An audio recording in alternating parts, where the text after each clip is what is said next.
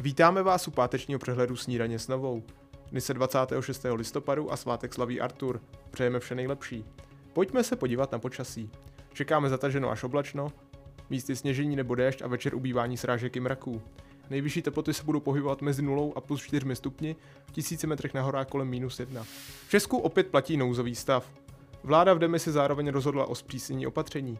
Od 18 hodin dojde například k omezení počtu lidí na hromadných akcích, otevírací doby restaurací, barů nebo klubů a také začne platit zákaz pořádání vánočních trhů. Důvodem je rychlý růst počtu nakažených a hospitalizovaných.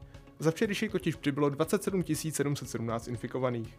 O nových nařízeních jsme mluvili s kandidátem na ministra zdravotnictví Vlastimilem Válkem.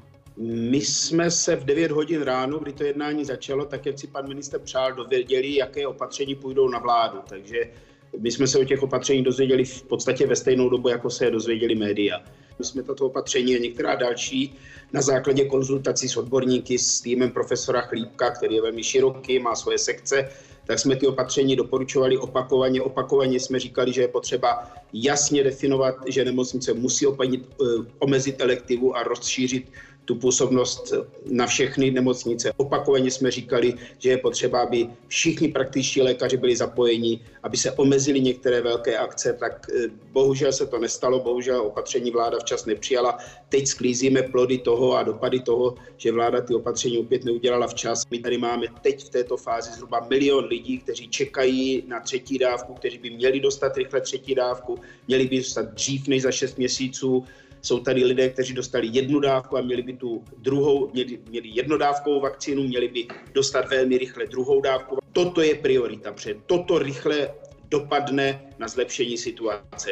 A o opatřeních promluvil i končící ministr zdravotnictví Adam Vojtěch. My jsme jednali s hejtmany eh, na začátku týdne, kdy vlastně část hejtmanů nás vyzývala k tomu, že eh, máme přijmout nouzový stav, část byla proti, na druhou stranu ta situace se každý den vyvíjí. Viděli jsme, kolik přibylo nových případů a pak i ti hejtmani, kteří vlastně předtím nebyli úplně příznivci, tak eh, zašli vyzývat vládu k opatření na jejich území. Já určitě nejsem příznivcem toho, aby se každý den dělala nějaká nová opatření. My jsme přijali vlastně v před týdnem určitá opatření týkající se vstupu do služeb, do gastro pro eh, očkované, eh, případně ty, kteří prodělali nemoc, teď tedy eh, ta opatření týkající se eh, hromadných akcí a já bych nyní chtěl vyčkat určitý čas, abychom vlastně analyzovali, jaký dopad ta opatření mají. Ještě doplním, že v jeho Africké republice se šíří nová varianta koronaviru s mnoha mutacemi, která může odolávat proti látkám.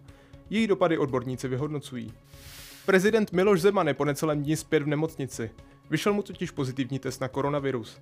Z ústřední vojenské nemocnice odjel po 46 dnech hospitalizace včera v dopoledních hodinách. K večeru se tam pak opět kvůli podání monoklonálních protilátek vrátil.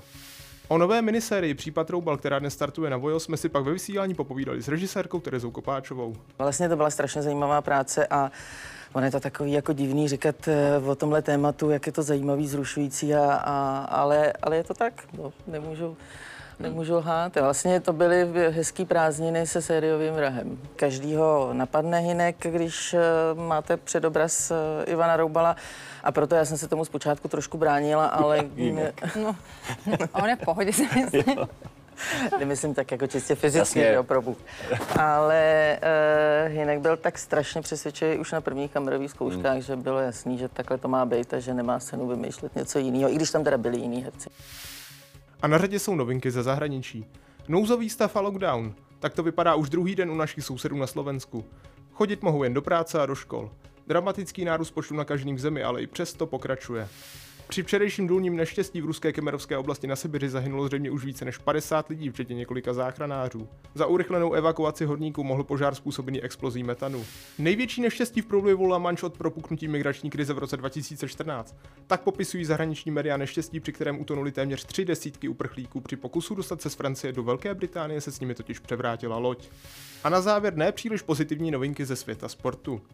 Fotbalisté Sparty prohráli v předposledním pátém kole Evropské ligy se skotskými Rangers Glasgow 0-2. Oba dva góly skotského týmu vstřelil Morelos, který tak potěšil nového kouče Giovanniho van Bronkhorsta. Sparta má po porážce jistotu toho, že na jaře bude hrát maximálně konferenční ligu. V té se pak nedařilo Slávy, která ztratila vedení s Feyenoordem Rotterdam a remizovala v Edenu 2-2. Ve čtyřčlené tabulce si ale Pražané udrželi postupové druhé místo. O to se pak v závěrečném duelu utkají s Unionem Berlín. Naopak na třetí místo tabulky klesl Jablonec, který s nizozemským Alkmárem remizoval 1-1. V závěrečném duelu s Renders mu tedy půjde o všechno. Čeští tenisté prohráli v Davis Cupu s Francií 1-2 na zápasy. Osudovou se českému týmu stala čtyřhra, ve které Lehečka s Macháčem nestačili na Herberta s Mahutem. Další zápas čeká na Čechy v rakouském Innsbrucku už v neděli.